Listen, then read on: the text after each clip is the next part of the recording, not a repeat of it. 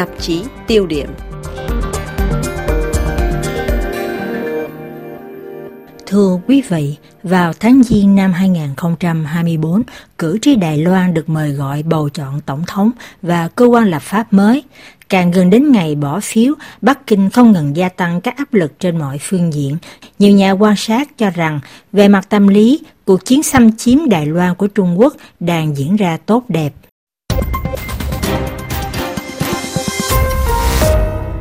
Chuyên gia về chính sách đối ngoại ông Christian Lemierre trước hết nhận định cuộc bầu cử 2024 là cột mốc quan trọng cho 75 năm quan hệ trung đài và đây sẽ là tiền đề cho 4 năm sắp tới. Thứ nhất, kỳ bầu cử này sẽ chứng kiến sự kết thúc thời kỳ điều hành của chính phủ Tổng thống Thái Anh Văn, nữ tổng thống đầu tiên của hòn đảo, người đã gần như chấm dứt chính sách gắn kết, nối lại quan hệ xuyên eo biển của người tiền nhiệm Mã Anh Cửu. Thứ hai, trong suốt 8 năm cầm quyền của đảng Dân Tiến, đảng của bà Thái Anh Văn, người ta ghi nhận có một sự thay đổi lớn trong văn hóa và cảm nhận của người dân Đài Loan đối với Trung Quốc các cuộc khảo sát thường xuyên về bản sắc và ưu tiên chính trị của người dân Đài Loan những năm gần đây cho thấy có một xu hướng ủng hộ độc lập và tự nhận là người Đài Loan nhiều hơn là người Trung Quốc, tăng từ 55% trong năm 2018 lên đến 65% trong năm nay và sự ủng hộ đối với việc duy trì nguyên trạng nhưng hướng tới độc lập trong số 6 lựa chọn cũng tăng từ 13 lên hơn 25%. Nhiều nhà quan sát đánh giá điều này một phần là do chính sách của chính quyền Bắc Kinh. Các cuộc biểu tình lớn chống luật an ninh quốc gia ở Hồng Kông đã cho thấy rằng khẩu hiệu một quốc gia hai chế độ đã mất ý nghĩa trong mắt cử tri Đài Loan, tỏ ra lo ngại khi nghĩ rằng các cuộc biểu tình đó là một lời kêu gọi chính đáng cho quyền bầu cử và đại diện của dân. Thứ ba là có một sự thay đổi rõ nét về những căng thẳng quân sự trong khu vực. Từ thời chính quyền Donald Trump, Hoa Kỳ đã áp dụng chính sách kết hợp mang tính đối đầu hơn với Trung Quốc, bao gồm cả việc can dự và hỗ trợ nhiều hơn cho Đài Loan, cũng như là đã phá vỡ nhiều quy tắc bất thành văn như có các cuộc thăm viếng thường xuyên hơn của các chính trị gia cao cấp, sĩ quan quân đội và tàu hải quân Mỹ đến eo biển Đài Loan vân vân. Chính sách này còn được chính quyền Biden đẩy xa hơn khi lần đầu tiên đồng ý cho sử dụng quỹ tài trợ quân sự nước ngoài vào tháng 11 năm nay để trang bị vũ khí cho Đài Loan. Ngoài ra, Hoa Kỳ cũng nỗ lực tái bố trí lực lượng sang Thái Bình Dương, xây dựng các mối quan hệ chiến lược chặt chẽ hơn với các đồng minh và đối tác trong khu vực như Liên minh tàu ngầm AUKUS và Bộ Tứ Quad, cải thiện tư thế răng đe cũng như lực lượng sẵn sàng phản ứng nhanh trước khả năng xảy ra bất cứ điều gì với Trung Quốc. Những động thái này của Mỹ trong khu vực đã khiến Bắc Kinh giận dữ và đã có những phản ứng mạnh mẽ, đặc biệt là sau chuyến thăm của Chủ tịch Hạ viện lúc đó là bà Nancy Pelosi đến Đài Loan vào tháng 8 năm 2022. Trung Quốc đã đáp trả bằng những cuộc tập trận hải không quân quy mô lớn chưa từng có, thao dợt bao vây Đài Loan. Kể từ đó, Trung Quốc về cơ bản đã loại bỏ đường phân chia không chính thức trước đây giữa Đài Loan và Hoa Lục với việc máy bay quân sự thường xuyên băng qua đường trung tuyến ở eo biển khiến đường phân chia ranh giới ảo này gần như trở nên dư thừa. Theo thông tín viên đài RFI Arian Seymour tại Đài Bắc, chỉ riêng trong tháng 9 năm nay, quân đội Đài Loan ghi nhận có đến 225 cuộc xâm nhập quanh không phận hòn đảo. En fait, depuis l'an dernier, le nombre d'incursions d'avions chinois euh, n'a cessé d'augmenter. Trên thực tế, kể từ năm 2022, số vụ máy bay Trung Quốc xâm nhập không phận tiếp tục tăng lên. Theo tôi có hai diễn biến chính. Thứ nhất là về tần suất. Với tư cách là một nhà báo ở Đài Loan, mỗi ngày chúng tôi đều nhận được thông cáo của Bộ Quốc phòng cùng với bản đồ đường đi của chiến đấu cơ Trung Quốc quanh Đài Loan. Số lượng các vụ xâm nhập trung bình cũng tăng lên. Trung bình mỗi ngày có 5 vụ xâm nhập của máy bay Trung Quốc kể từ đầu năm. Điểm khác biệt thứ hai là quỹ đạo và loại máy bay Trung Quốc đều đến cửa không phận Đài Loan. Người ta nhận thấy máy bay Trung Quốc thường xuyên vượt quá đường trung tuyến, tức là đường ranh giới ảo, phân cách giữa một bên là đảo Đài Loan và bên kia là các bờ biển Trung Quốc, hoặc thậm chí đi qua hẳn phía đông của đảo Đài Loan. Xin nói rõ là Đài Loan nằm ở phía đông bờ biển Trung Quốc và cho đến bây giờ, máy bay Trung Quốc chỉ hoạt động ở phía tây đảo Đài Loan Bây giờ thì họ thực sự bay qua cả phía đông Đài Loan, đôi khi với một quỹ đạo theo kiểu bao vây.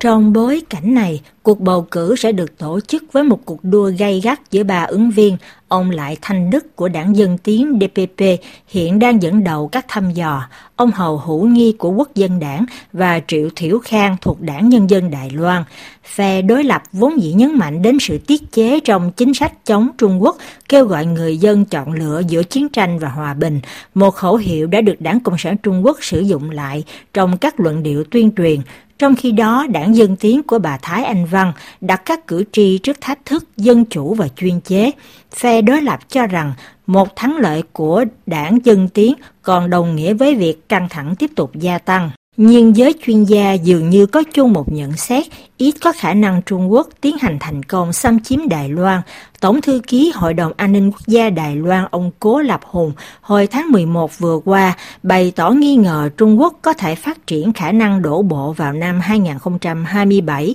theo như cảnh báo từ đô đốc Philip Davidson, cựu chỉ huy Bộ Tư lệnh Ấn Độ-Thái Bình Dương của Mỹ. Đương nhiên, Bắc Kinh mong muốn một thắng lợi của quốc dân đảng, nhưng có lẽ cũng đã rút kinh nghiệm từ những sai lầm trong những năm 1995-1996 khi các vụ thử tên lửa hiếu chiến ở eo biển Đài Loan trước cuộc bầu cử đã làm gia tăng sự ủng hộ của cử tri cho chính phủ đảng Dân Tiến đầu tiên trên đảo. Thế nên trong tháng 11 vừa qua, Bắc Kinh đã bắt đầu giảm các hoạt động quân sự. Nếu nhìn từ góc độ này thì việc xâm chiếm Đài Loan có vẻ đầy rủi ro, thế nhưng tướng Charles Brown, Chủ tịch Hội đồng Tham mưu trưởng Liên quân Hoa Kỳ, gần đây cũng từng nghĩ rằng ông Tập Cận Bình không thực sự muốn đánh chiếm Đài Loan bằng vũ lực, Bắc Kinh có khả năng sử dụng những cách khác để làm điều này. Hai nhà nghiên cứu Thiếu Ngọc Nguyên và Quân Tương trên trang mạng The Diplomat đầu tháng 12 này từng khẳng định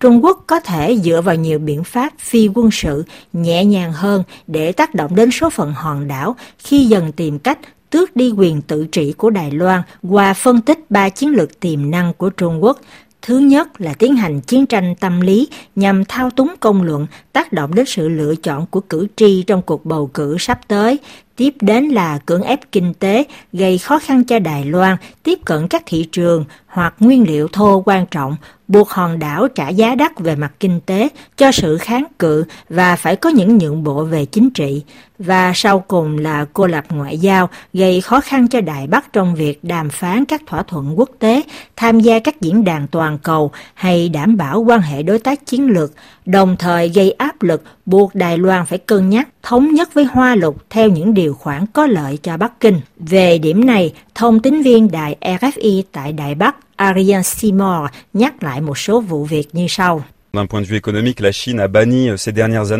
Từ góc độ kinh tế, Trung Quốc đã cấm nhập khẩu một số sản phẩm nông nghiệp của Đài Loan trong những năm gần đây và tại một số vùng nông nghiệp của Đài Loan, gần như 100% sản lượng, chẳng hạn như một số loại trái cây, được xuất sang thị trường Trung Quốc. Vì vậy, đây là một đòn giáng rất đau, gây khó khăn cho nông dân. Ngoài ra còn có chiến tranh tâm lý hoặc thông tin với việc đưa tin giả, các cuộc tấn công mạng. Ví dụ như màn hình của một nhà ga ở Đài Loan hồi năm 2022 đã bị tấn công để phát sóng tuyên truyền của Trung Quốc, hoặc như tại một hòn đảo nằm gần Trung Quốc hơn, dây cáp điện đã bị cắt và do đó người dân không có điện trong vài ngày. Và Đài Loan nghi ngờ Trung Quốc đứng sau hành động phá hoại này. Ở cấp độ chính trị, Trung Quốc tiến hành gây áp lực to lớn nhằm cô lập Đài Loan. Ngay khi cờ Đài Loan xuất hiện trong một sự kiện quốc tế, Bắc Kinh yêu cầu ban tổ chức xóa bỏ hoàn toàn tất cả các biểu tượng của Đài Loan. Những điều này khiến một số người dân Đài Loan nói rằng chiến tranh trên thực tế đã bắt đầu từ đâu đó, ngay cả khi, tất nhiên là hiện tại, chưa có xung đột ở cấp độ quân sự. Dù vậy, nhiều nhà phân tích cũng nhận định bất kể là quốc dân đảng hay đảng dân tiến giành thắng lợi thì vẫn sẽ có những căng thẳng đáng kể trong khu vực và giữa đôi bờ eo biển. Thông tín viên đài RFI ở Đài Bắc giải thích thêm. Mais en réalité, beaucoup d'observateurs se demandent si... Euh, Trên thực tế, nhiều nhà quan sát thắc mắc, giả như đảng đối lập thắng cử lần này thì có thực sự giúp giảm bớt căng thẳng hay không? Bởi vì trên thực tế, dù đảng này ủng hộ việc nối lại quan hệ, nhưng vẫn phản đối việc sát nhập với Hòa Lục. Và đây rõ ràng là mục tiêu của Trung Quốc. Ông Tập Cận Bình nhắc lại rằng chúng ta không được để lại gánh nặng cho thế hệ sau. Nên trên thực tế, ngay cả khi đảng này chủ trương nối lại quan hệ với Bắc Kinh, thì họ vẫn ủng hộ việc tăng cường phòng thủ Đài Loan và mối quan hệ tốt đẹp với Hoa Hoa Kỳ. Thực ra tôi nghĩ rằng ở Đài Loan nói chung, sau sự kiện Ukraine, thực sự không ai dám nói chắc rằng Trung Quốc sẽ không ra tay.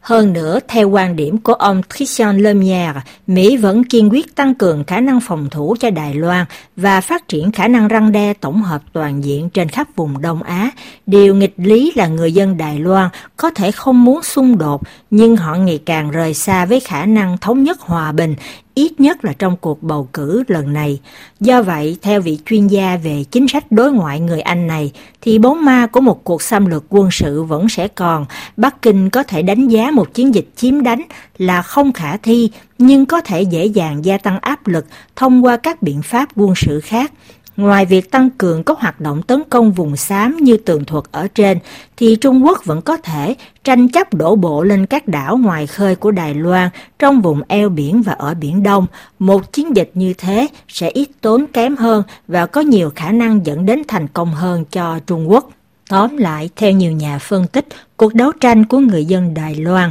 để giành quyền tự trị không chỉ giới hạn trên chiến trường, mà đó còn là một cuộc chiến cân não trong tâm trí, trên thị trường và trong các phòng họp.